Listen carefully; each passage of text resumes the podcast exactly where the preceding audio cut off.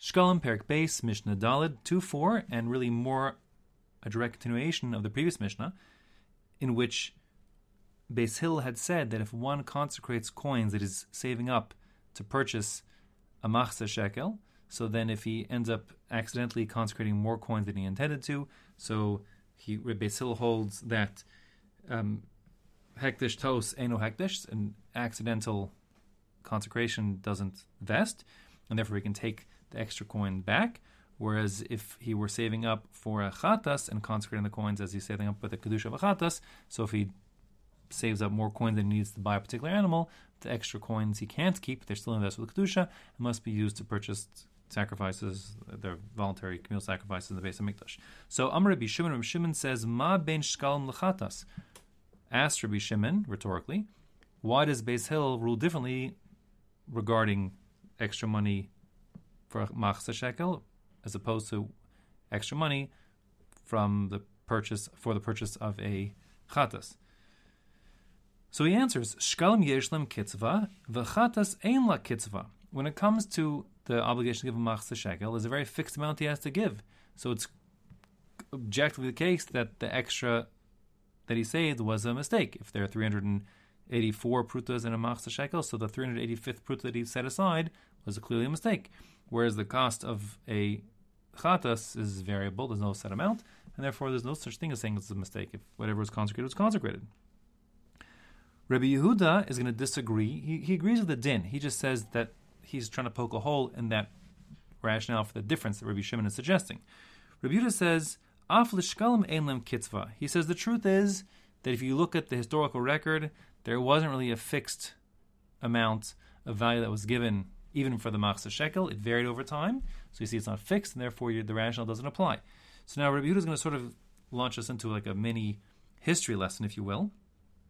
He says, Yisrael min Hagola, when the Jews returned from exile, this is the beginning of the Second Temple period, when the Jews came back from um, from Persia under Cyrus, so they had permission to rebuild the Beis HaMikdash, and at that time they were few in number, only about 43,000 Jews came back, whatever, whatever, um, or so.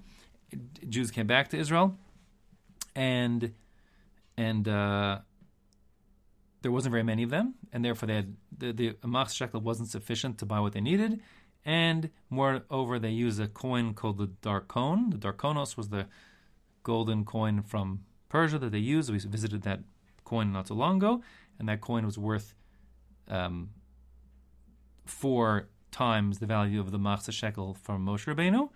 So, points out Rabbi Yehuda, Kisha Ali Yisrael min Hagola, when they came back from Persia, from exile, Hayu Shoklin Darkonos.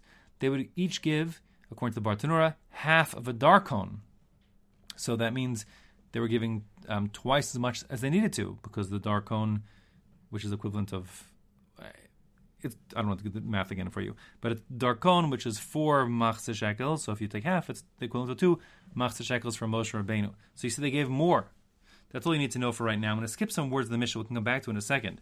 But the point then, if you skip the period, it says Amr Rabbi Shimon. Rabbi Shimon says, okay, that might be true that they did give more, and I'll explain more about that in a minute. But at all events, Afal Piken, nevertheless, Yad Kulan Shava. At all events, the amount everyone was going to give was fixed. It was equal okay, perhaps they gave more in the time of of uh, the beginning of the Second Temple period with those Darkonos, for reasons I'll explain in a few moments. But whatever it is, the point is, it was still a fixed amount. It's objective. Everyone knows exactly what they're giving. So obviously, if they gave a little more than they meant to in terms of their saving up of their coins, that extra was accidental and therefore can be returned. The rationale still applies. Aval chatas, when it comes to a chatas, ze mevi besela, ze mevi besasayim, ze mevi b'shalosh. The cost of a, of a chatas, goat or sheep is totally variable, and you can buy a one sela sheep or a two sela sheep or a three sela sheep. So therefore, if you have change from the sheep merchant, that change is still invested with kedusha. If you invested the coins from the outset with the kedusha of a chatas, so that's that's the difference. Is Rabbi Shimon pushing back on Rabbi Yehuda. Now let's just go back to Rabbi Yehuda's statements because there's something else, a little more complexity happening there. Um, Rabbi Yehuda said that kisha. Initially, the first generation of Baishani people were using coins called Darkonos, and they would give half of those, says the Bartanura. The different shot on, on what happened. I'm going to keep one shot here; it's too complicated otherwise. Then Chazur Lishkol Slaim, he points out that Rabbi Yehuda points out that later on the primary currency they used was no longer the darkon, but the sela was the large coin. This is the time of the Mishnah, like we've been speaking throughout the Masechta so far, and therefore um, half the sela is the shekel from the Mishnah time, which is exactly equal to the machzah shekel. Chazal assumed, and that being the case, everything was as it should be. But then chazru lishkol tavain. Later on, they actually used a smaller coin as the primary currency. Later on, by a Sheni period of time, I'm not exactly sure when, but in any case, um, at that point, ubikshu lishkol dinarim. The tavain were worth half of the slime, meaning that tavain already was the worth of the machzah shekel in time of Moshe Rabbeinu. But since that was the big coin they were using, they wanted to sort of give half of that, just the same way they gave half of the darkon and half of the sela. There's other Bartanur learns, and therefore ubikshu lishkol dinarim. They wanted to give half of that, the dinar, which is half of the of the of the tavain, and that would have been giving less than the amount of value that was in the time of Moshe Rabbeinu. So that the rabbis didn't let. And you see that from the fact that it says ubikshu means they wanted to, they requested to give this lesser amount, and that the rabbis rejected. So the rabbis weren't prepared to go below the value of like the machzah shekel quantity of silver from Moshe Rabbeinu, but they were prepared to allow for a larger contribution. Now, why that would be? Um, so part of the there are a couple approaches. Part of the reason is, as I sort of st- started saying before, they didn't have enough money from half a shekel per per Jew at the beginning of Bayesheni to pay for all the needs, so therefore they had to have a larger amount. So the rabbis seem to be lenient, allowing for the chumrah of giving a larger amount. Perhaps the pshat is the chumrah of giving the half of the currency that they're using, and doesn't matter it's bigger, or perhaps it was they just allowed everyone to give equally in larger amounts because that was the exigency of the day; they needed to give more.